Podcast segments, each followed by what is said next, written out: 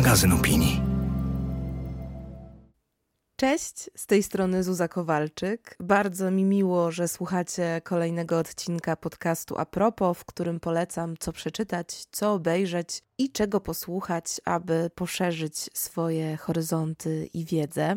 Partnerem tego odcinka jest Międzynarodowe Centrum Kultury, wydawca m.in. serii książkowej Biblioteka Europy Środka, w ramach której ukazała się niedawno nowa pozycja, czyli książka Adriatyk, Morze i jego cywilizacja. To jest książka autorstwa Egidio Ivettika i książka ta właśnie, o której powiem nieco więcej później, zainspirowała mnie do zajęcia się w tym odcinku tematem, którego podjęcie mnie ogromnie cieszy, bo temat ten wydaje mi się niezwykle ważny, jednocześnie jakoś bardzo aktualny, ciekawy i w jakimś sensie też nieoczywisty, a przynajmniej tak postaram się go ugryźć, ponieważ będzie to odcinek a propos granic.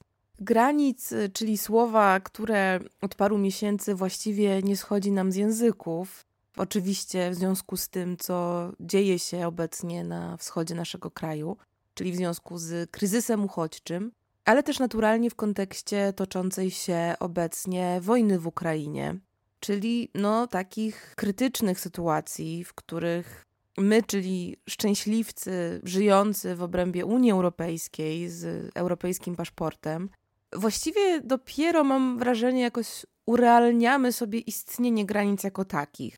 Jako że na co dzień w obrębie Unii, w obrębie strefy Schengen, granice w ostatnich dekadach dość znacząco zmieniły swój ciężar polityczny i symboliczny.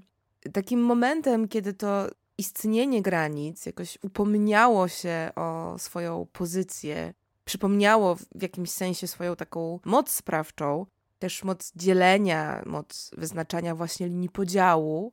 Takim momentem była jeszcze najpierw przed działaniami Łukaszenki w kontekście granicy polsko-białoruskiej, a później przed kryzysem uchodźczym związanym z wojną w Ukrainie. Tym momentem była oczywiście pandemia, czyli czas, kiedy nagle zamknięto granice albo poddano ten przepływ przez granicę jakimś nowym restrykcjom.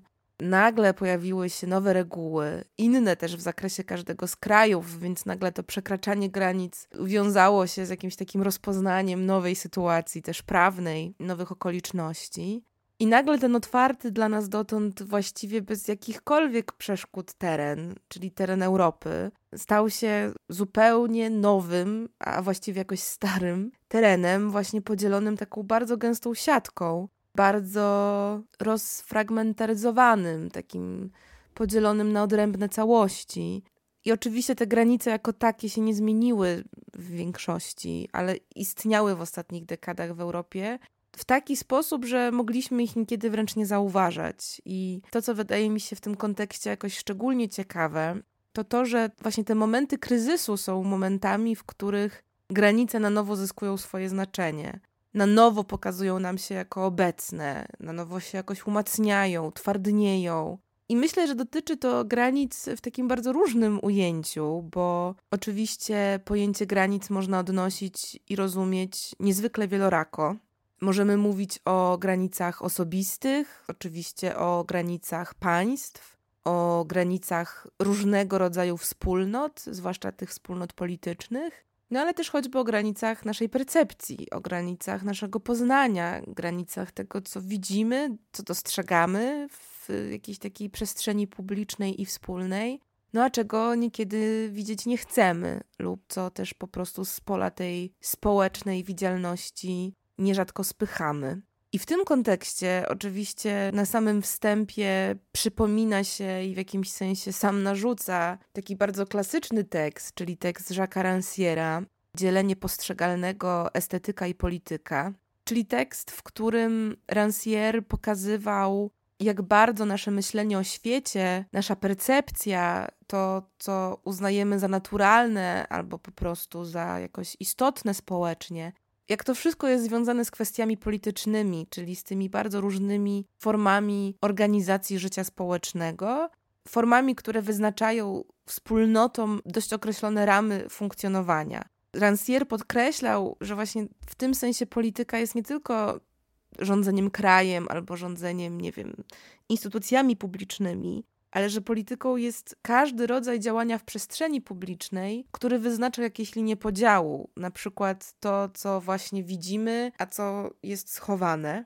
I że w tym sensie na przykład sztuka jest zawsze polityczna, bo sztuka no właśnie decyduje o tym podziale na to, co widzialne, a co niewidzialne, bo ma tę moc uwidaczniania określonych kwestii, osób, mniejszości, głosów. I że ta niewidzialność w przestrzeni społecznej jest właśnie jakąś formą wykluczenia, formą znalezienia się poza ramą, a więc też formą bycia oddzielonym, jakąś taką bardzo konkretną, choć niekiedy nienamacalną granicą. I że w ramach tych granic, w ramach tego bycia oddzielonym, jednostka lub grupa może zyskać lub stracić taką bardzo podstawową podmiotowość. Bo jeżeli nie jest dostrzegana w przestrzeni publicznej, to de facto jako podmiot polityczny przestaje istnieć. Tym w zasadzie dla Rancière'a w ogóle jest polityka jako taka. To znaczy polityka właśnie polega na wyznaczaniu granic w obrębie nie tylko państwowości, ale przede wszystkim w obrębie dyskursu publicznego. I że w tym sensie władze mają różne podmioty i też w tym sensie każda aktywność czy polityczna, czy każda też forma wypowiedzi po prostu publicznej jest jakąś też walką, jakąś kontrybucją do bardzo określonego obrazu świata.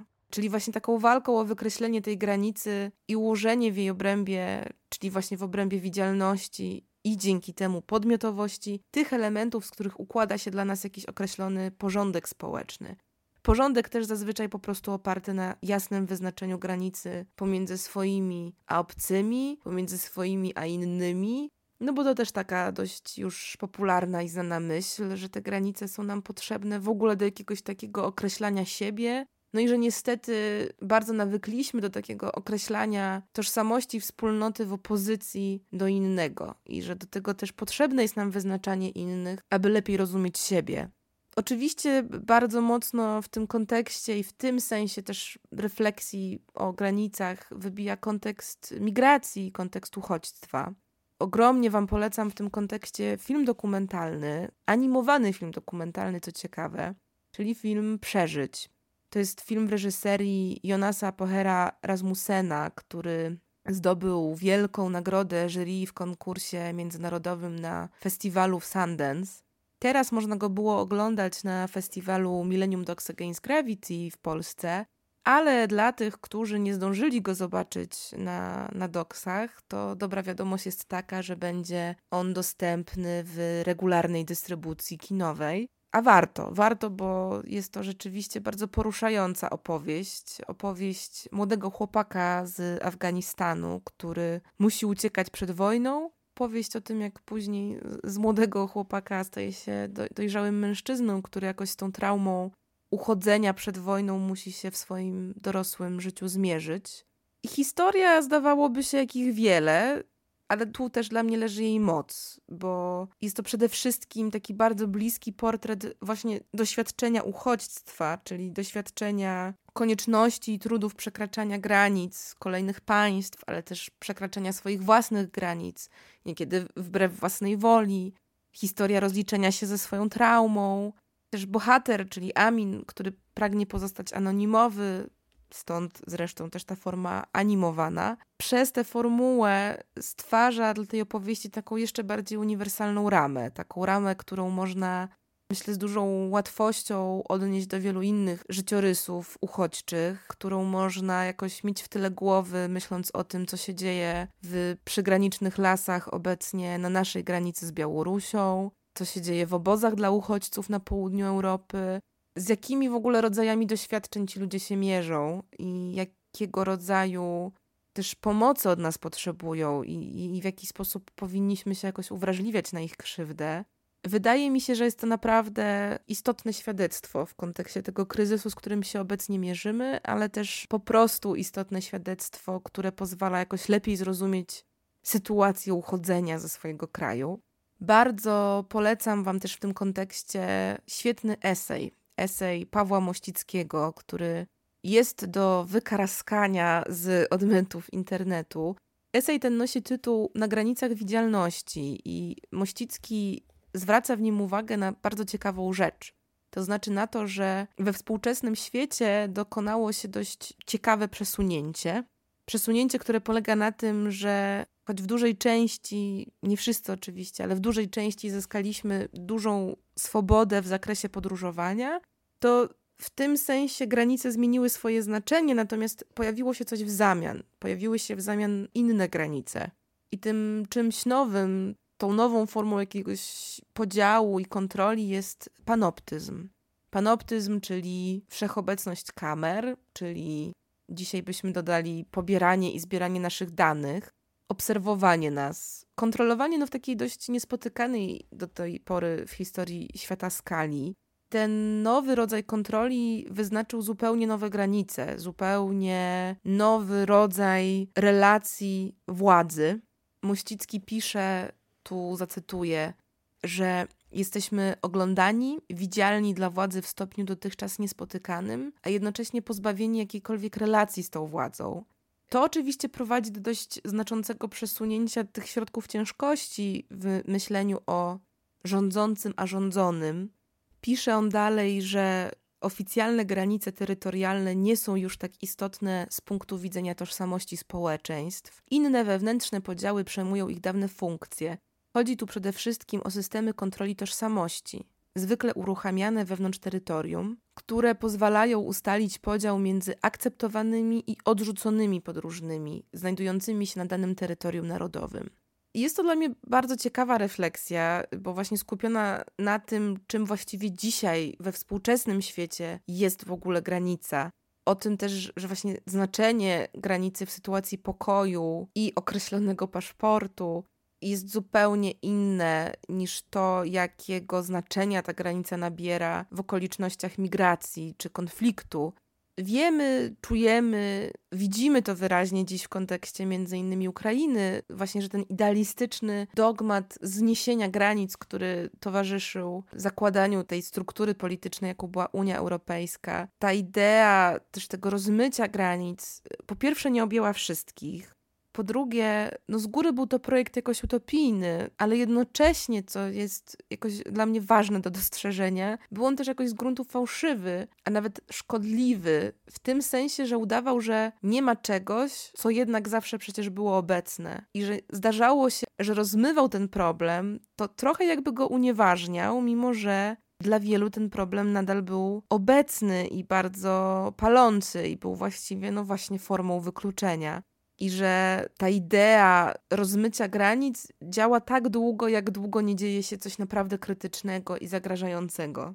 Ale właśnie to, co o tym pisze Mościcki, to znaczy ta granica jako miejsce politycznej opresji, granica jako też miejsce koncentracji takiej społecznej obcości, to wszystko jest jakoś bardzo mocne w odniesieniu do tego, co dzieje się obecnie u granic Europy. I w połączeniu z tą refleksją, nazwijmy ją wizualną, to znaczy refleksją skupioną na tym, co widać, a czego nie widać, albo jeszcze inaczej, co jest pokazywane, a co nie jest, że to wszystko razem sprawia, że możemy stwierdzić, tutaj znowu zacytuję, że stawką jest przede wszystkim uczynienie współczesnych granic widzialnymi, czyli przełożenie złożonych problemów narodowościowych, klasowych i historycznych na specyficzne doświadczenie wizualne. Bardzo ciekawie koresponduje mi to z odcinkiem podcastu Wojciecha Engelkinga, podcastu Czas Odzyskany, którego ostatni odcinek został poświęcony idei narodu. I w tym kontekście granic wydaje mi się to jakoś istotnie poszerzać jeszcze tę debatę, a dokładniej to w jakimś sensie ją komplikować. Bo ta opowieść o narodach jakoś jeszcze multiplikuje te linie podziału, do których jakoś musimy się odnieść i o których też możemy myśleć i mówić w kontekście współczesnych granic. Bo właśnie granice państw to jedno, a drugie to granice narodów. I te granice niekiedy są spójne, ale niekiedy nie są. Podziały też bywają ruchome, bywają trudne do rozstrzygnięcia, bywa, że się też nakładają na siebie. Pytanie, na ile są jeszcze współcześnie w ogóle wydolne jako pojęcia i kategorie. Kto w ogóle jest w stanie rozsądzić istnienie ich lub nie? Bardzo podobna rzecz dzieje się dziś dla mnie w kontekście dyskusji w ogóle o tożsamości, w takim możliwie szerokim ujęciu. To znaczy dostrzeżenie tego, że granice płci i tożsamości bywają płynne. Coraz lepiej też rozpoznajemy ten fakt, że należą one właśnie do jednostki, a nie do jakiegoś hegemona czy instytucji, jakiejś odgórnie sprawowanej władzy. Że uwzględnienie w tym zakresie jednostki, jej woli, jej poczucia, jej świadomości, że to są jakoś takie zupełnie podstawowe warunki posiadania podmiotowości. I ta granica osobista, która sprowadza się do swobody, do określenia swoich własnych granic i swojej własnej tożsamości, wydaje mi się jakoś fundamentalna też dla takich szeroko rozumianych przemian kulturowo-społecznych, które obecnie się rozgrywają na świecie. I w tym kontekście też bardzo polecam wam książkę, którą, tak, ja wiem, polecałam ją już a propos kilka razy, więc o niej krótko, ale nie mogę się powstrzymać, bo uważam, że w kontekście tego szerokiego rozumienia granic jest ona jakoś niezwykle ciekawa, bo ona wspaniale dekonstruuje te właśnie pojęcia ram i na poziomie refleksji o określonych pojęciach, i na poziomie samego języka. A mówię o wspaniałych Argonautach, czyli książce Maggie Nelson. Książce opowiadającej właśnie między innymi o płynności granic. Granic seksualności, tożsamości, granic samych pojęć, granic języka, granic doświadczeń. To znaczy jest to książka o tym, że właśnie nie istnieją określone granice dla doświadczeń, bo ich doświadczanie jest właśnie indywidualne i warunkowane przez tożsamość, która może się wyrywać z ram klasycznej opowieści. I ten indywidualny czynnik może te doświadczenia właściwie multiplikować w nieskończoność w tym rozmyciu. I tak na przykład Nelson daje nam opis doświadczenia macierzyństwa przez osobę niebinarną. Oddaje to bardzo ciekawie w języku, który jeszcze się z tymi tożsamościowymi wyzwaniami zmaga. Dla mnie jest to absolutnie wspaniała rzecz, która bardzo poszerza wyobraźnię i rozumienie tego, na ile granica może być ograniczeniem, a na ile jej przełamywanie może być wyzwoleniem. I bardzo wam tę książkę w tym kontekście polecam. Wiąże mi się to też z taką psychologiczną refleksją wokół stawiania granic, tych granic osobistych.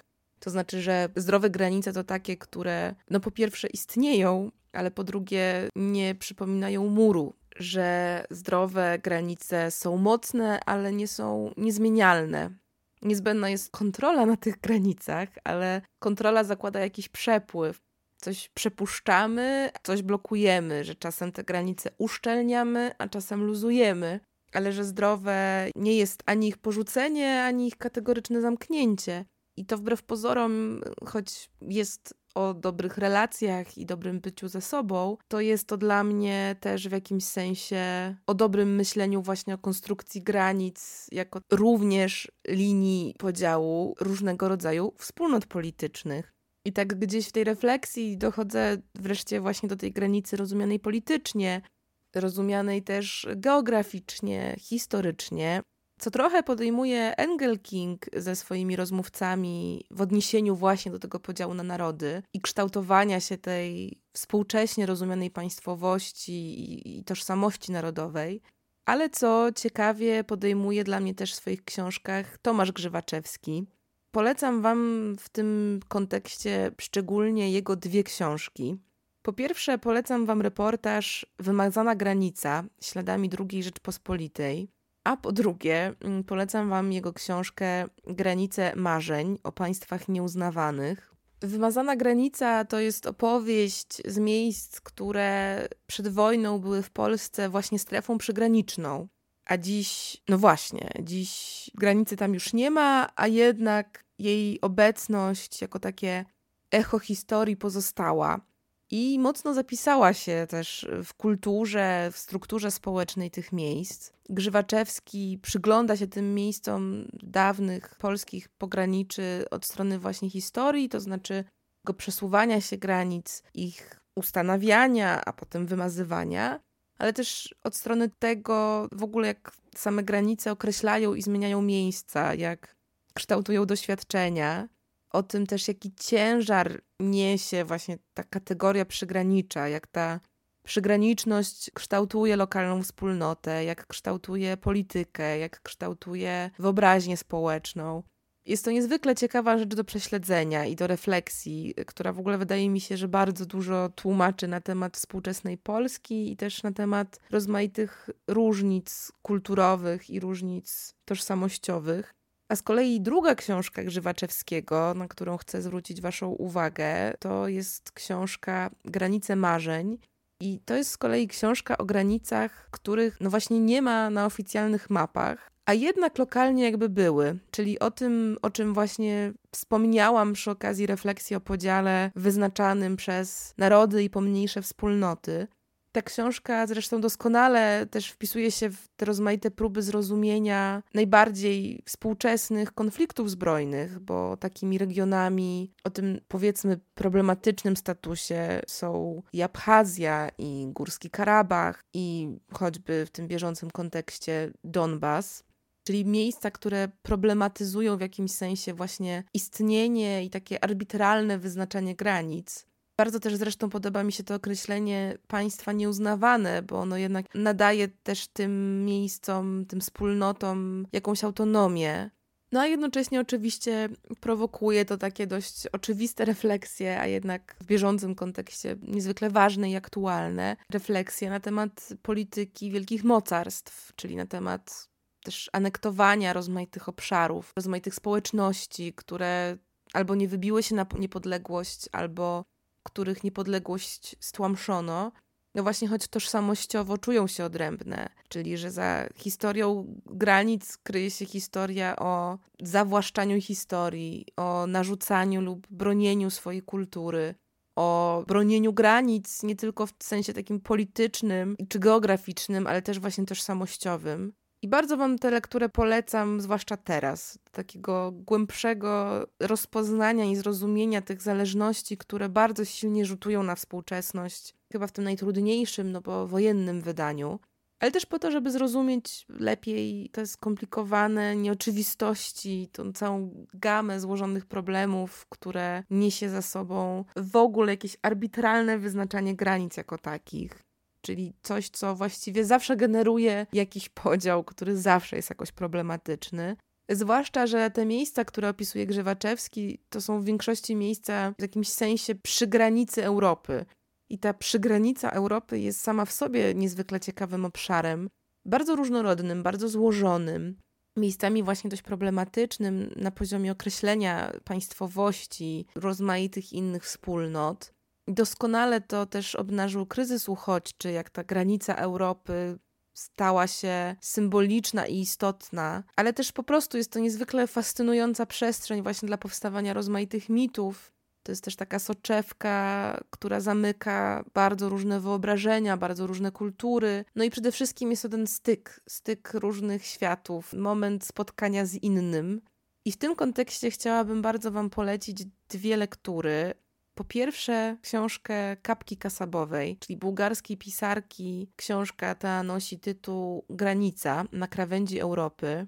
To jest opowieść o pograniczu Bułgarii, Turcji i Grecji, czyli o tej części Europy, która niekiedy nazywana jest w ogóle taką dziką Europą, chociaż oczywiście jest to dość kontrowersyjne określenie.